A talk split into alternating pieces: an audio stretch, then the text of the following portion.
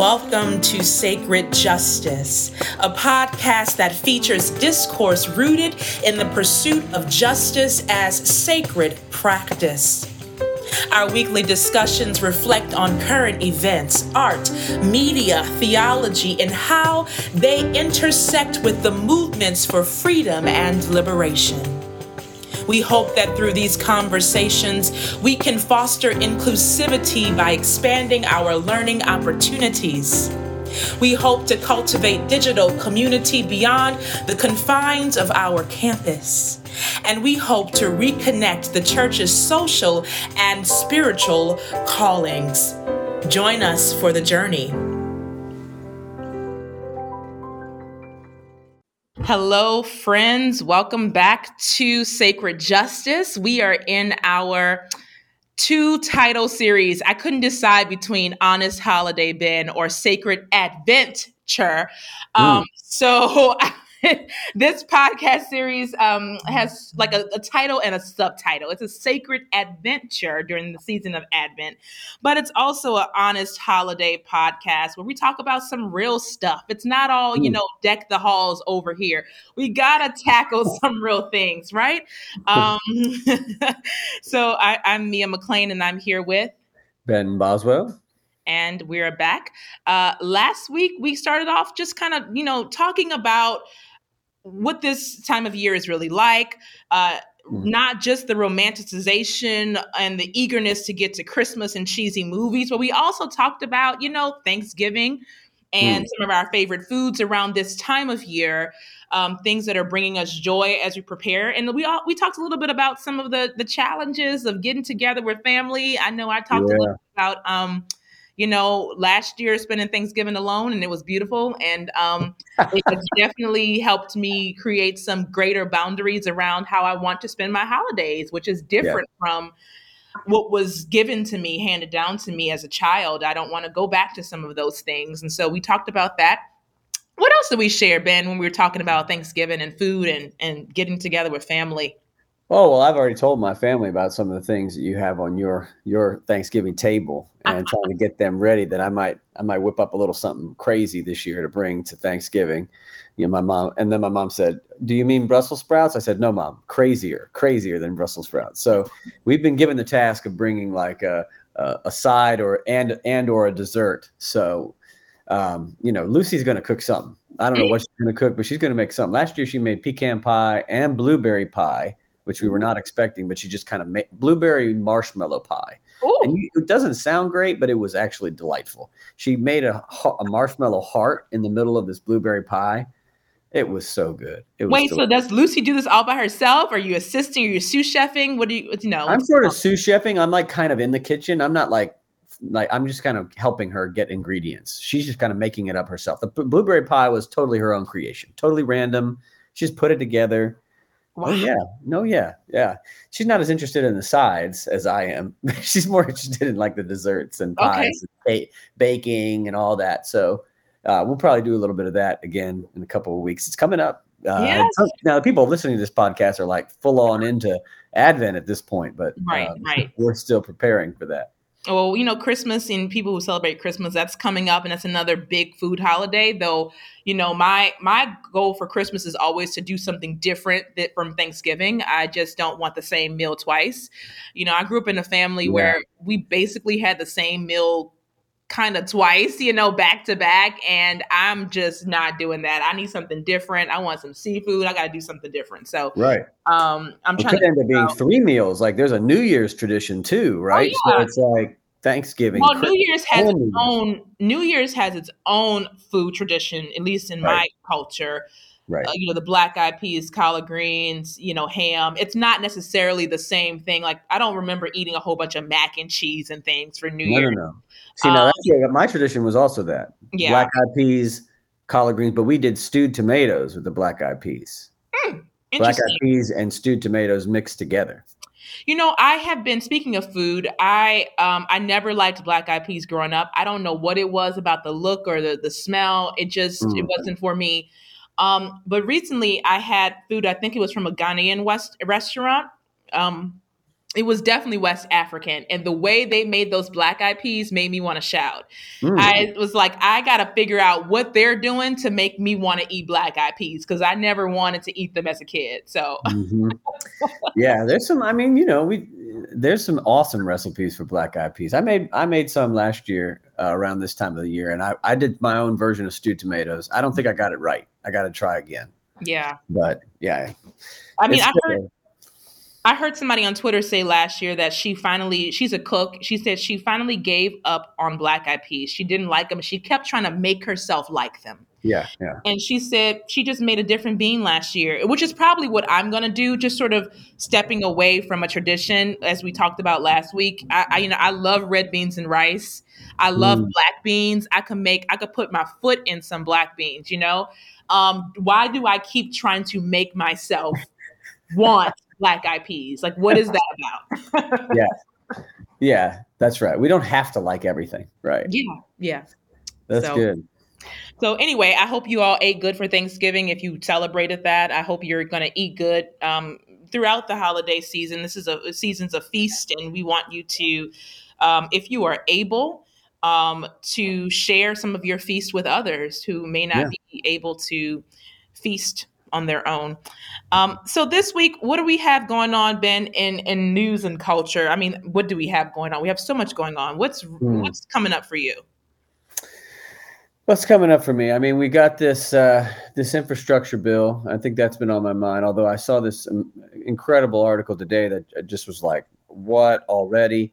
The bill hadn't even been signed yet. I mean, as we're recording, it hasn't been signed yet. It will be when y'all are listening to this, but and already the religious groups are saying they don't agree with the child care initiative because it requires them to participate in non-discrimination provisions. And so the I just think it's we should always take stock of the moments when you think, wait a second, these are Jesus people that want to be able to discriminate. They have said now, not even if you give us free money to provide for poor children, for childcare for poor children, you're paying us as an institution, a church or whatever that's running a childcare institution. We don't want it because with your money comes the requirement to not discriminate. And therefore, if we can't discriminate, we will not only that, we'll turn down free money in order to discriminate again. And not talking about just like um, racial, right? I mean, it's it's mostly LGBTQ it's women's uh, ability to, to to choose, and it's also in this case their ability to only hire people to work with their children who are also believers. Therefore, they can maintain religious instruction at the highest level, as if that's it's necessary for them to have believers to be able to keep the religious instruction at a high level. I, I, don't know. I guess just listening to that as an organization that hopefully one day will be able to benefit from that childcare uh, a provision in the in the infrastructure bill as we try to continue to figure out what it means to be a church for our community. You know, I just look at that and I think, God, how did we get to a point where like Jesus people in America want to discriminate? They are now the the the face of discrimination. Mm-hmm. Mm-hmm. Right? Yeah. Yeah. um I'm that's not surprising, but it's just when you see people also working against their what can what can benefit them right. it's discouraging. Yeah. Yeah. Yeah. Right. And not to mention that, but like even if if your mission is to care for the poor, which I'm not sure they would agree with, but if your mission is to care for the poor or provide services for your community, this is a it's like they're going to give you give you a reason, to give you an ability to do this. They're going to make it easier for you to do it, and you're just going to turn it down. It's it's sad. It's really sad. Oh yeah, yeah. Wow. Um. Well, you know, on the note of being sad, but not not really, not really surprised or sad, just sort of pissed off. yeah. You know, which is what I what my usual stands for a lot of uh, relatable content. Just you know, I'm not just I'm not sad. I don't even know if I'm disappointed. I'm just pissed off that we're still having these conversations. But um, I was on Twitter as I usually am, and this weekend, and um, a popular preacher who I don't usually name people, but I'm so tired of him that I want people to just go look him up and, and see how ridiculous he is. But his name is Mike Todd. He's pastor of a church, you know, evangelical leaning, black pastor of an evangelical leaning church, has no theological education, just a bunch of charisma, which is what happens, you know, with with men, uh, particularly men in these circles. yep. You just have to have some charisma. Um, you have to wear cool tennis shoes and have a nice haircut why did I spend so much time and money on these degrees, Mia? You could if be I, rich. You could have a best. I mean, he has a book that's basically about is basically evangelical relationships, and he's made you know a lot of money off of it. So anyway, mm. so you know, I, I, have been studying sort of the way white evangelical spaces for years. I've been studying the way white evangelical operations recruit black men to mm. join their forces to um so a lot of these black evangelical leaning pastors of these multiracial, and that's in quotations, multiracial or multicultural churches are really backed by white groups like the Orchard Group, mm. um, some of the church planting groups around. And I know this because I was a part of a church plant that was backed by some of these mm. organizations. Um, and they love to find a black man to make them feel like they're doing diverse stuff, right? Mm-hmm. So they're just, you know, it's a black man preaching white supremacy, essentially, and white patriarchy and misogyny and all the things. But he released a clip talking about um, dating is not in the Bible because dating is not of God. It's really about courting and you know, oh the, the, typical. I can't even get into it because I didn't listen to the whole thing because I already knew where he was going. But purity culture, trash, right? Back purity to that, I kiss dating goodbye. Do you, you do you know about well, that book? Yeah, well, you know, funny. One of our members, Angie, was following me on Twitter, and she she responded to the the tweet like that I had like commented on, like this reminds me of I kiss dating goodbye. that was my generation's and Angie's yeah. generation's like purity culture movement, and that guy somebody's just look up the guy that wrote that book, mm-hmm. right? Mm-hmm. Uh, I Kiss Dating Goodbye and see what happened after he, right, exactly. his life. Exactly. We, you know, those of you who know, know, but go and find out for yourself. I'm not gonna even tell you. But um, so this man, he's been on a, he's been on a relation. He has a book called Relationship Goals. He preaches about relationships. That's basically all he talks about, right? And so when people say things like dating is not in the Bible, of course not. Women were property. I mean, we can go on and on, right? There was no dating because women were property. So it wasn't like anyway, I'm not even getting. Yeah, it's not like David dated Bathsheba, right? right. Wil Gafney, Dr. Gafney pointed out to us, right? Like I'm not going to even go down the theological rabbit hole because it's literally a waste of time. So ridiculous. And my point for this story is that I am tired of seeing my peers waste their time trying to make people who do not want to be theologically sound or theologically developed hear their point of view. I'm so like I'm over it. Like I saw this conversation on Twitter and I just watched others have the conversation. And you know, some of the threads were good. People were talking about how um, a lot of the relationship advice men are people who got married super young. They don't even know what dating is because they never experienced having to do this as an adult. Like, you know, so mm-hmm. why would you take advice from somebody who doesn't even have, you know, the extensive experience?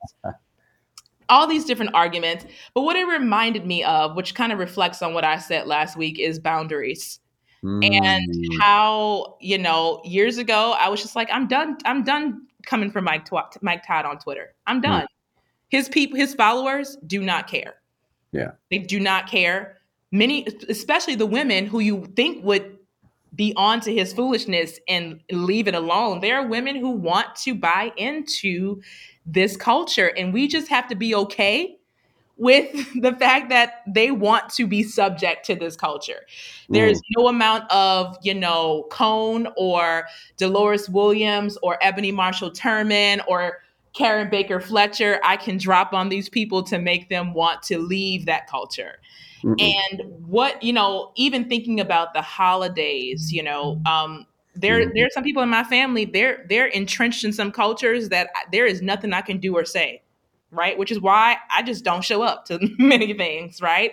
And so, what do our boundaries look like, Ben, around the holidays? Like, what are some boundaries you've had to put up regarding um, mm. just just being okay or not being okay with um, just understanding that there are going to be some folks who you can't change their mind.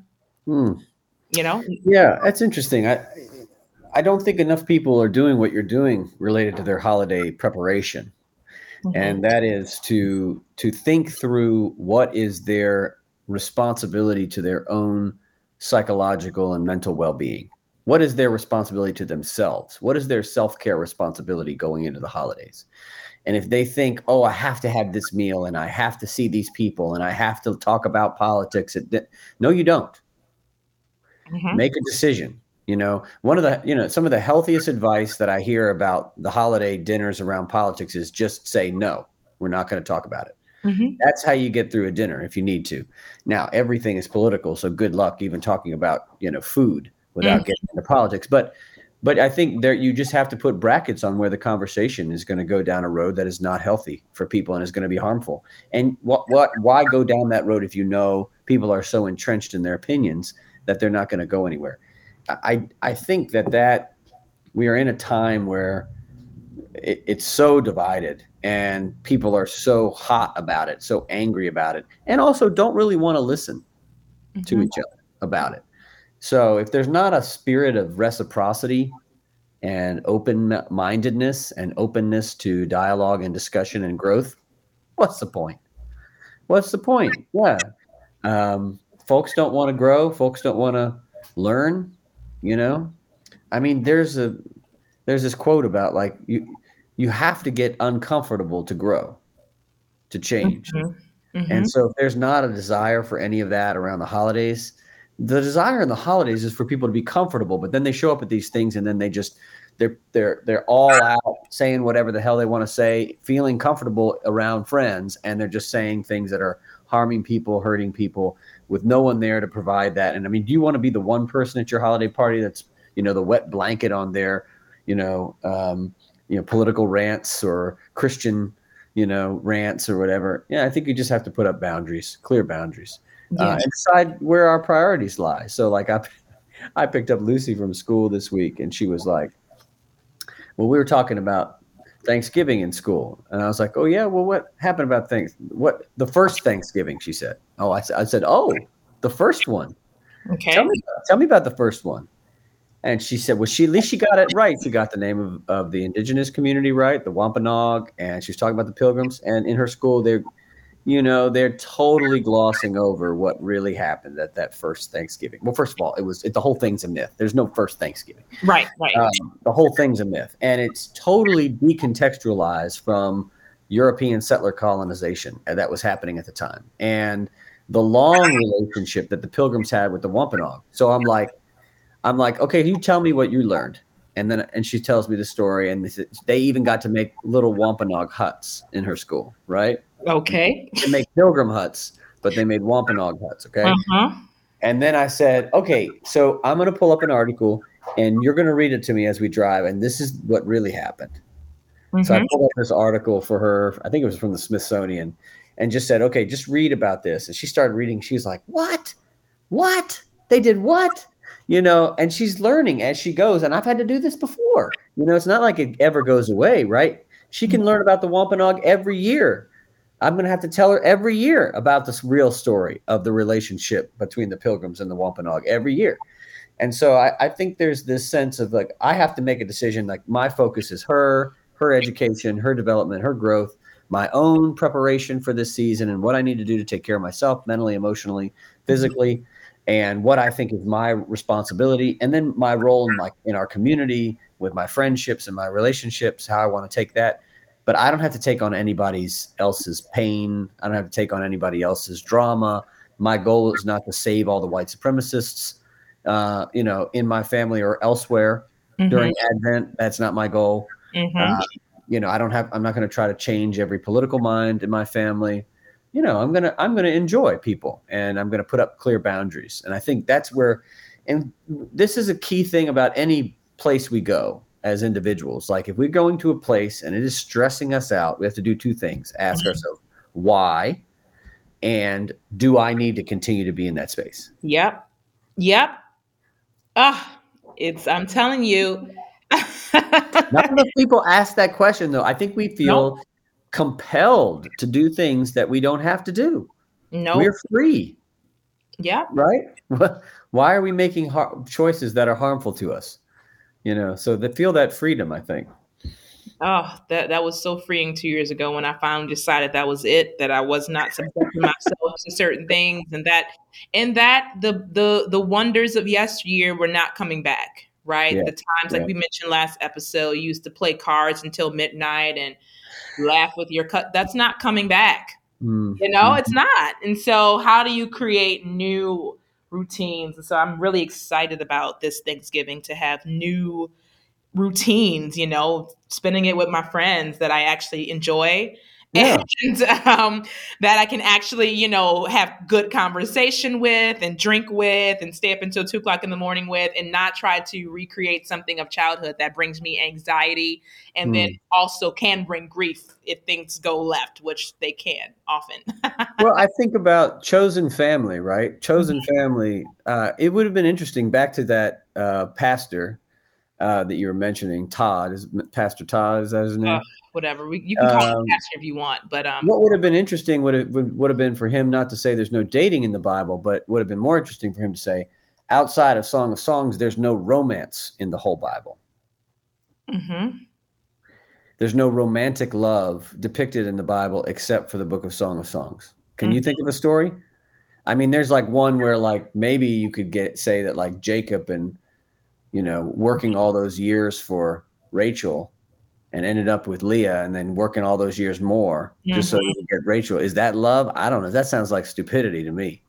But anyway, all that, all that, you know, and that was about money. It wasn't just about looks, right? So he did like, I mean, Leah was not that nice on the eyes, they say. So, I mean, that whole text is just so patriarchal. Yeah. But I mean, there's not a lot of romantic love in the Bible. Even Joseph and Mary, think, talk about chosen family. Joseph makes a choice yeah. to adopt Jesus as his own, even though Jesus is not his own. Yeah. And to go forward with Mary, you know, he didn't understand what was happening. How could he? Yeah. You know, he's making a choice on faith based on Mary's word. You know, in the back of his mind, he's always thinking, mm, who was she with? You know, mm-hmm. um, his whole life, he's probably mm-hmm. wondering, is this for real? You know, he dies before Jesus is even in his ministry. So who knows what he thought really yeah. happened? So he chooses family. So I think there's a sense of like, you know, some of the romantic stuff, especially thinking of the romantic stuff. This is what's so interesting about this holiday, which is leading up to the birth of Jesus and all the Hallmark movies that you and I have talked about for years. And what are they? Their their sort of vision, their eschatology is a happy ending that usually ends up in some reunification, relationship, wedding. Yeah. Always heteronormative. Yeah. I mean, sometimes they try to play with that where like the woman actually has a job but like it's not it's not very no, no, but they don't actually let her do her job. She has to leave new york city her no, job yeah. time to come home and work on a farm and, and and then falls in love with the farmhand and then oh my god and the farmhand somehow is going to support her. Right. I don't understand this. There's nothing practical about these stories oh gosh. At least in the Bible, the, the father is like, no, no, no, you're gonna work for like seven years for her, then you're gonna work like seven years for her. Like this is a this is economic. Marriage is economic. What are you talking about? It's romantic. In the yeah. Bible, it's all economic, right? So there's there's a, a missing piece of the way that what is hallmarks so I guess what I'm saying is like the hallmark Advent to get back into the Advent theme mm-hmm. question of what is this? What is Advent?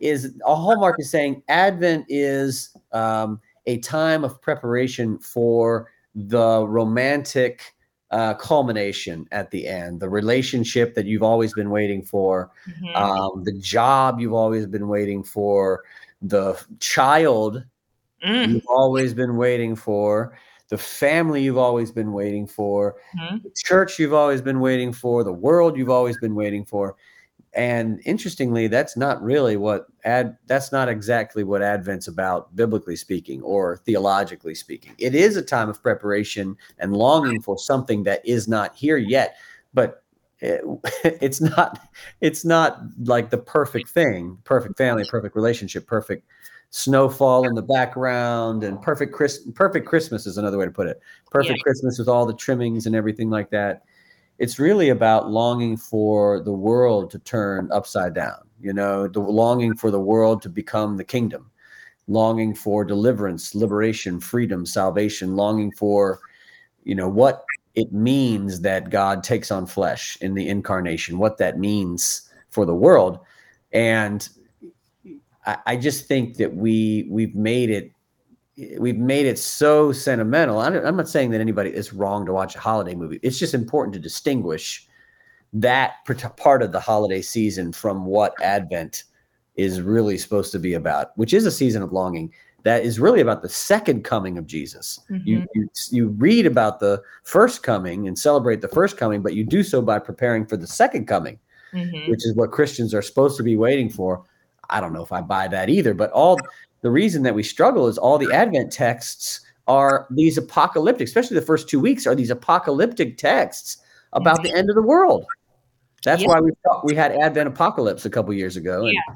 you know, it's about the end of the world. It's about the second coming, the return of Christ, the, the world becoming the kingdom of God, the kingdom of God. Um, and so I think I want to, I think back about, yes, we need to lean into longing, waiting, anticipating, um, expectation, prep. And then I think we, we have to ask ourselves, okay, what are we preparing for? Can yeah. we distinguish what we're preparing for? Uh, Reverend Tar Gibbs just preached a great sermon about longing, asking these questions. What are we longing for? What are we really hoping for? What are we waiting for? And so, uh, as we lean into this season of Advent, as you participate in a Bible study, as you have an Advent devotional, as you come to worship, and you reflect on the on the sermons and the preaching and the music, it is a season of longing and waiting and anticipating and it's not just to open presents at the end of christmas right? Uh, or to have that perfect meal or to have that family gathering or to have that snowfall or that feeling of euphoria.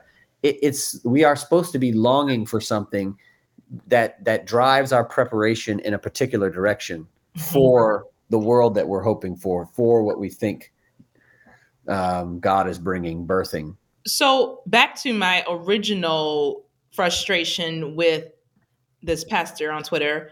Um, do you think do you think the the uphill battle is worth it? I feel like every year we're trying to reclaim Advent, or at least some people are, right? There's like we don't rush to buy your gifts and don't celebrate, don't put your tree up. And I have not put my tree up for those of you who are wondering. Um, I mean, by the time you listen to this episode, I have. But yes, of course you will but but you know there's this there's this like you know the i would say the high liturgical purists who are like don't skip over advent. We have to celebrate it. We have to honor the true meaning. And i feel like every year we are up against this battle and not just a consumerism battle but like people are taking their holiday pictures with their kids and they're really excited for this. And is it fair to us for is it fair to them for us to keep saying you know, actually, you know, you know, don't do that. This is actually antithetical to what the Advent season is supposed to be, and you're operating out of alignment with like how much more can we do this before it just sort of seems like we're wasting our time? I know we're not. I know that's ministry. So ministry is ministry, and it's always going to feel like we're wasting our time to a certain yeah, extent. But... I think so it's interesting. There's been this there's this long tension liturgically related to what is what is the purpose of Advent. What it's it's that's been going on for a long time. Um, should we be celebrating the first coming or anticipating the second? That's been a long debate. Mm-hmm. Um, and how do you wait? Do you wait by holding off everything until the end, or do you wait by um, beginning to celebrate? So the argument against the liturg. So first, let me just admit that I have been a liturgical purist about Advent many times in my life. one, one church I was at um, when we we hired a new music minister, and he and I conceived of an Advent season where we literally did not sing any Christmas hymns, Christmas carols until Christmas Eve, and we sang all these other things in preparation, and we were like real purists about it. No nothing that's related to the birth, Jesus is born, nothing that says Jesus is born until we get there. And we really went in deep on what is Advent? How do we think about it? Um, and there's there's ways of around this theologically, like "Joy to the World" is an Advent hymn because the Lord is come is an old way of saying the Lord is coming. It's an old English way of saying the Lord is coming. Joy to the world, the Lord is coming. We think it's the Lord's already here. So we're really happy and we sing Joy to the World. But so there are some hymns that we think are Advent hymns that are not Advent hymns, and Advent hymns that are not actually Advent. You know, all these Christmas hymns, and you can find ways around it. Oh, come, mm-hmm. O Come, Emmanuel. You could sing that every week. You know, come along, expected Jesus. All you can do all the like preparation stuff. I think where mm-hmm. where this battle comes is like the consumer culture is driving us to jump into Christmas on October 31st or before. And the whole point of Advent is to learn how to wait and to learn the art of hmm. patient endurance and to learn the art of longing and how to long, how to prepare and wait and sit and be patient, um, which of course most Americans can't do in a on-demand culture, in a quick fix culture, in a I can get anything I want on Amazon today, in a they just got a Chuy's down the road, mm-hmm. and if I mm-hmm. want bones for my my dog, I can get them by four o'clock, right? So I could mm-hmm. order them right now, and they'll be here. There's just this the speed of everything. So I think it's a time, regardless of how you approach it liturgically. I'm not as much of a mm-hmm. snob on this as I once was, because I realized that a lot of that liturgical snobbery was connected to a Western European way of celebrating the season, right? It was mm-hmm. deeply connected to a European centered particularly Germanic holiday tradition that came out of Lutheranism that then spread to Methodism and others, all around these traditions of preparing children not to be all about the presents, but to try to use some other tools pedagogically. So, for instance, like the Advent wreath, which a lot of people think we've had forever and mm-hmm. ever and ever, wasn't even invented until 1868, which is, and as far as the history of Christianity, that's 1800 years after Jesus, right? So that we didn't have the Advent wreath. We didn't have Advent love, hope, peace, joy. We didn't have any of that until 1868. And even now, there's a variety of Advent themes for each of the weeks that have been tried and done all over, and they don't correspond with the liturgical texts that are in the Revised Common Lectionary. So somebody's always, some preacher's always mm-hmm. trying to force love onto some apocalyptic text or hope onto some, you know, John the Baptist text because the themes don't line up. We're we've got it all mishmashed together. Um, so I, a lot of people don't know that the Advent wreath is was originally thought to be the the crown of thorns, so that even while you're celebrating mm. this hope, peace, love, joy, you're always remembering that the, the thing being born is going to die. Right. Mm. So I mean, that's where the Advent wreath comes from. That's part of the original traditions of the wreath. I, I think people don't know their traditions well enough. They don't know why they do the things that they do.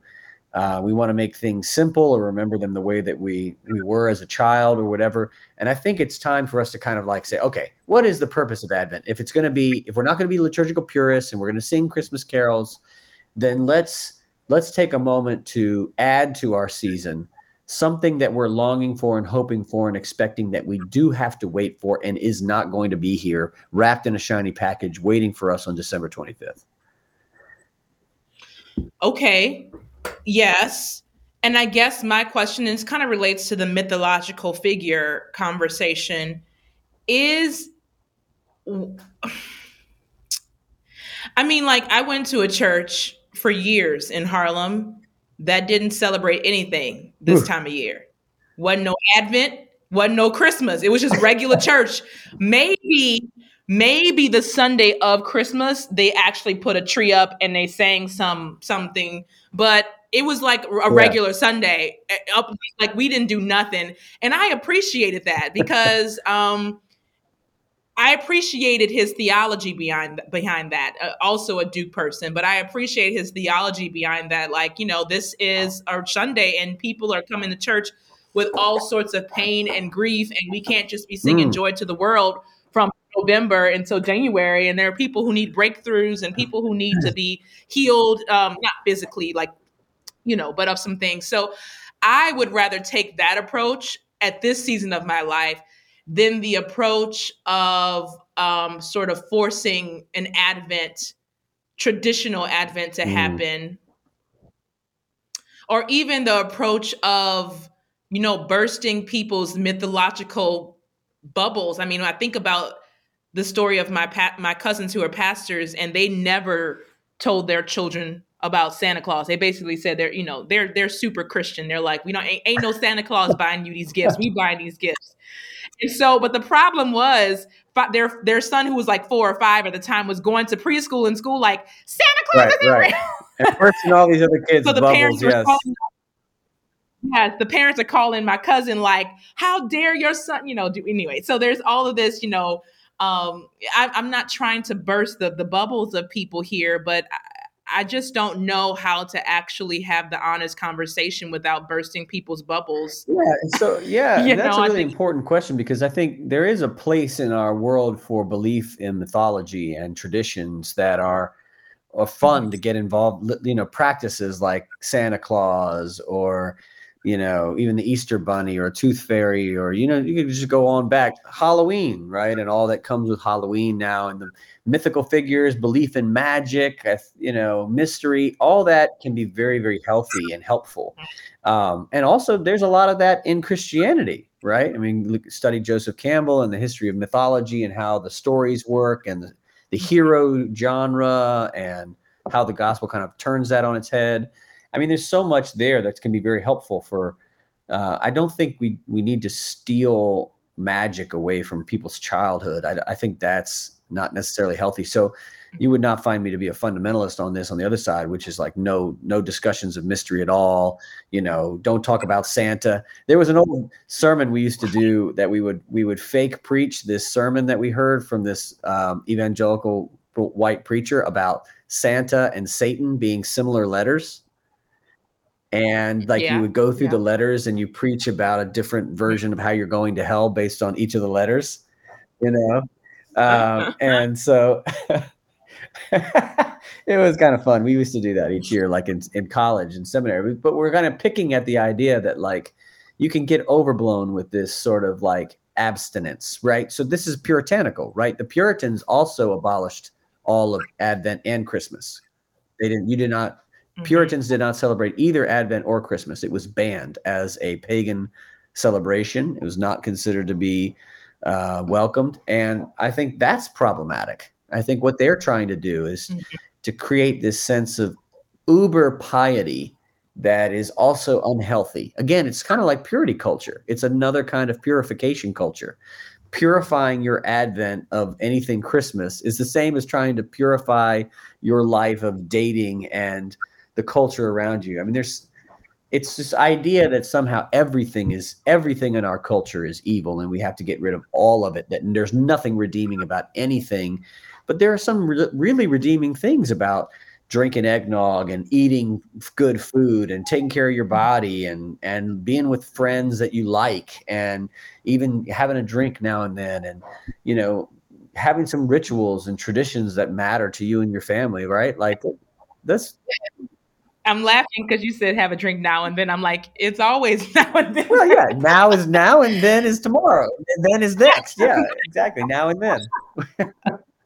no, it's terrible for the. For, it's also. I mean, we. I think you know, as we get into move through this series, I uh, do want to talk about the devastating effects of this time. So, alcoholism and addiction and grief. I want to move into that next week.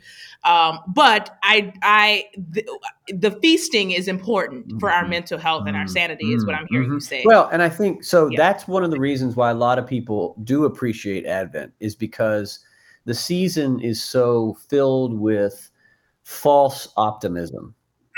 Um, false positive positivity, toxic positivity um, that's yeah. not drawn from a real place. Now, like you know, there's also some like people who are who really need something to celebrate because life is awful and Christmas provides that. And I'm with those folks this year. Come on, let's bring it. Bring on the goodness. Mm-hmm. Uh, bring on the happy, happy times and festivities and singing and fun. But because um, we need that, especially after all this COVID stuff, we didn't get to have Christmas last year. You know, those yeah. of us who yeah. try to be safe didn't have to have a real didn't get to have a real Christmas last year, right? It's um, so we've had to have this sort of like muted celebration for a while. Now it's time to really like get at it, being safe still, but really get at it and really celebrate.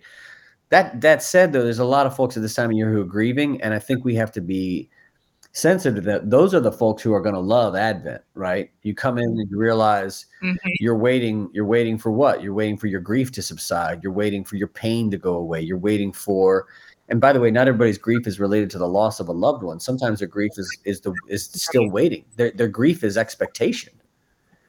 They're waiting for something yeah. that doesn't seem to ever come, and they're grieving for the fact that it's not arrived yet. Right? It's like waiting for Godot. Yeah. Always waiting for this thing to come that never gets here is another grief. You know, and that's the other thing. Christmas yeah. comes and goes, and then December 26th, you're looking back and saying, "Did I get what I wanted?" No, because you didn't know what you wanted.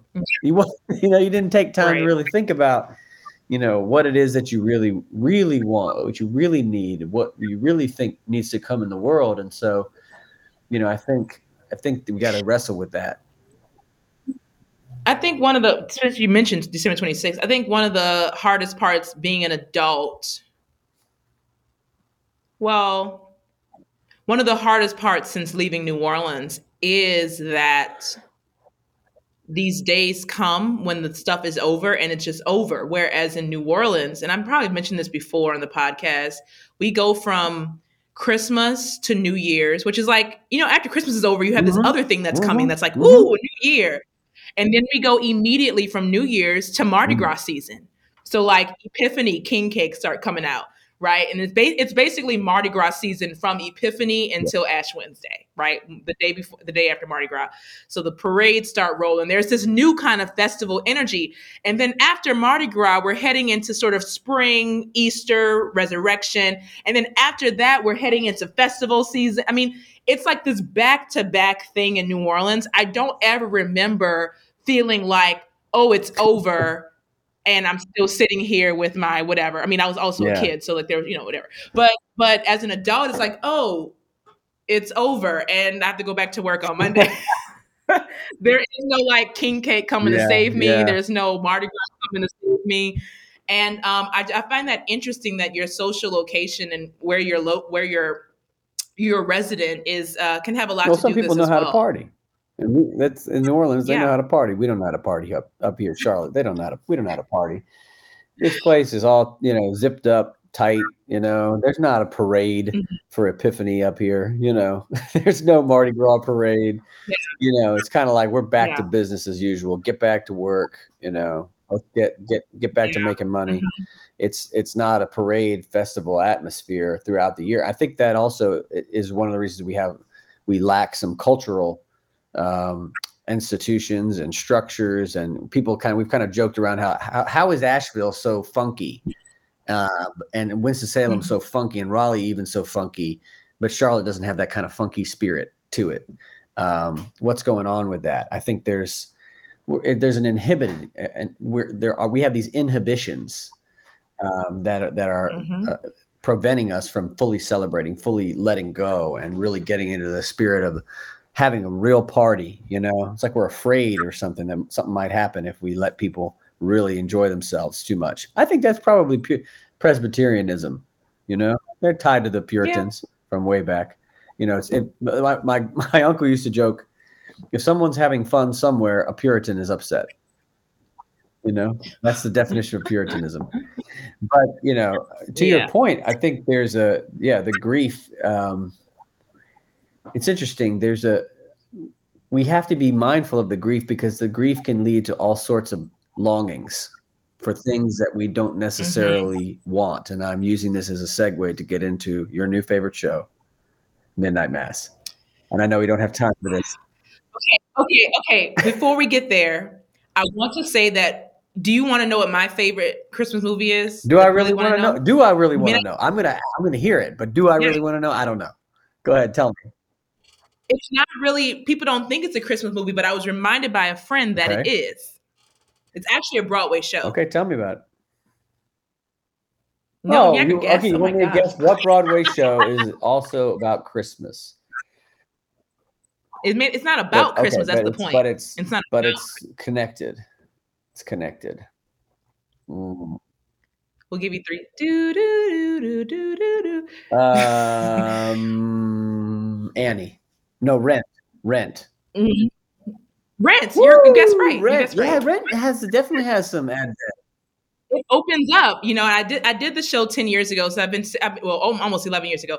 I've been reflecting on it lately. Just like the, I, I, I rewatched the movie last week, I think, and I was like, oh yeah, this does open up on Christmas mm. Eve, and we sing this on Christmas time. Is uh, it's it's centered around Christmas, and there's all this joy, but there's also this underlying pain that continues to mm. escalate throughout the movie.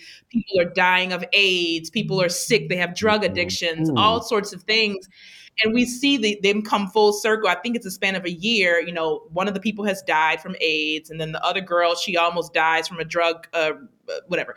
Um, but they gather around Christmas, and it's this, you know, typical early '90s mm. New York, um, late '80s, early '90s. People are living in slums um, before things got cleaned up in parts mm. of New York City anyway, I was just thinking about how that's actually more of a Christmas movie than most things on Hallmark Channel, right? That there is they they ha- they make room for the celebration, but there is this knowing that this is not going to be it.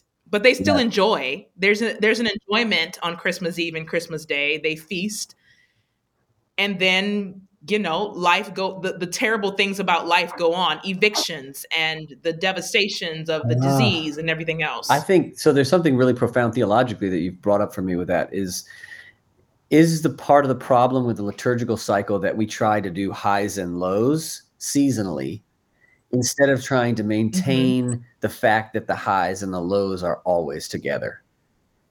In the same they're always moment, together. right? So we're like no no no let's do advent and prepare and prepare and prepare. And then christmas yay! Instead of holding on right it's like the seasonal shifts as if that's how life is. But no actually life is pain and joy at the same moment.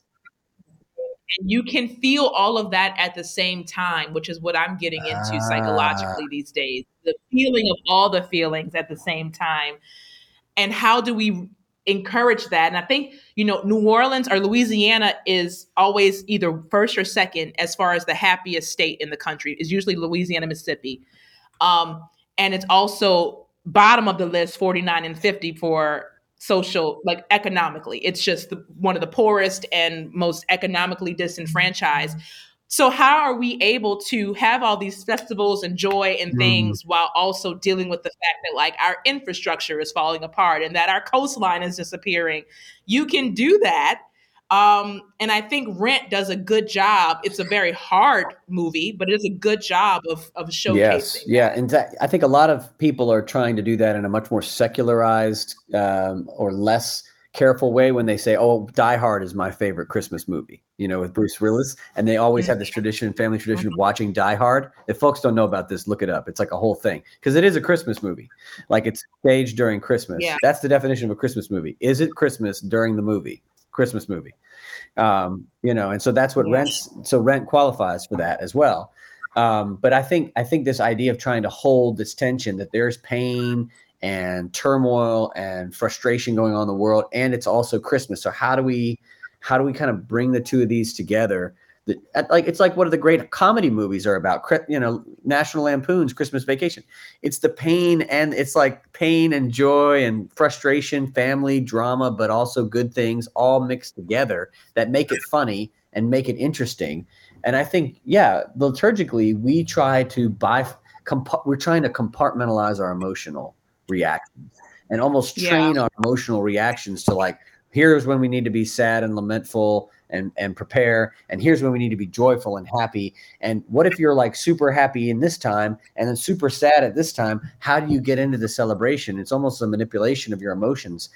More worship would be better to try to find ways to, to engage both joy and sorrow at the same time constantly you know it, it, finding ways for each individual to express the complexity of their emotions um, and not try to say no you have to feel this way now and then we'll feel this way later yeah, yeah. So okay, so I will give some time to midnight mass. Okay, but how are you making? I guess so. I guess I'm sitting here so thinking, resigned so right now. Like you're just like I don't want to do this. I'm trying to figure out how this how this is fitting into what we're talking about. Not that it's not. I'm just trying to it's figure out of how. grief and longing you know, it, that the town. It's like to me, it's a metaphor for for church decline in America. So just so everybody knows, there's a show on mid, called Midnight Mass on Netflix. It's about a small town uh, whose um, priest goes away on a trip to Jerusalem. That's like at the end of his career. The whole town pays for him to go on this trip to Jerusalem, and anyway, something happens while he's yeah. there. He, you know, whatever, and so there, yes, and then a, new, a new, priest, priest comes, comes back to town. Yes, and so and so instead of him, he doesn't come back. The new priest comes, and it's the town's reaction to the new priest. But see, the town has been longing so long for for the resurrection and a reformation of their the faith of the people in the town, and so this new priest miracles start happening, right? And people are so mm-hmm. desperate to believe, so desperate for a revival. Yeah so desperate for things to go back to the way they once were and for their faith to return to what they once were gr- that which is yeah. born out of their grief over the loss of what once was that their yeah. and their longing is so misdirected that they begin to things begin they they are wanting something in a way that uh, leads to them maybe receiving something that they didn't expect um, and think i mean mm. that how can we not give spoilers here, Mia? There's so much. Anyway, at some point we need to come back around because a lot of our members are not going to watch this because it's horror. But there's so much about this show that is a metaphor for the church in America today. You know, um, this this how, how are we we're grieving the loss of what what's what once was, not just how it mm-hmm. relates to our faith, but look at how the town changes um, as a result of yeah. this and you know how individual religious leaders show up in relationship to the people.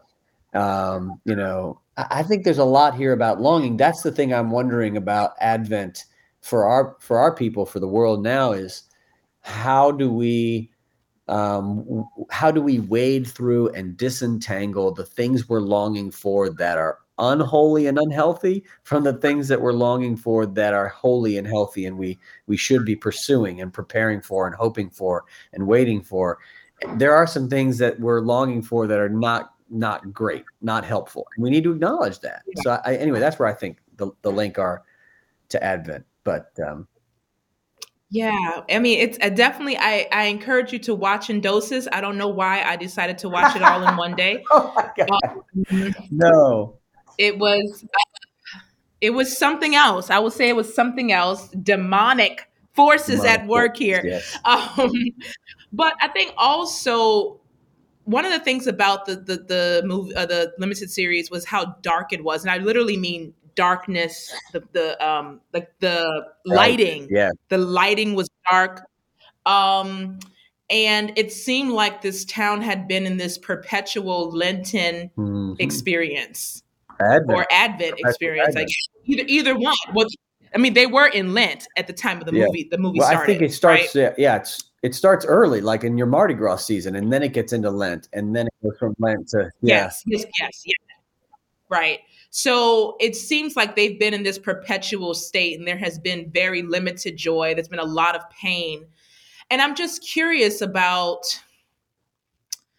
I'm curious about some things, right? I'm curious about how does this show up in people's people who have lives that aren't as explicitly painful? Am I making mm. sense? Maybe we'll get into this in the next episode when we talk about grief and how it shows up. But this was a poor-ish mm. town, right? Island community. I get the sense that they had some turmoil that caused their business yeah. to, you know, slow down, some lawsuits and some things like that. Um, so these people were disenfranchised, and I always feel like it is the most disenfranchised and economically disparaged people who are are gullible wow. enough to to be swayed in certain mm-hmm. directions and turn turn to um, turn to a faith they may not understand might be harmful to them. Yes, and not because they're uneducated, but just because under resourced. I mean, like I, you know, I, I, have questions. Maybe we can continue this conversation. I have some well, questions that I want to.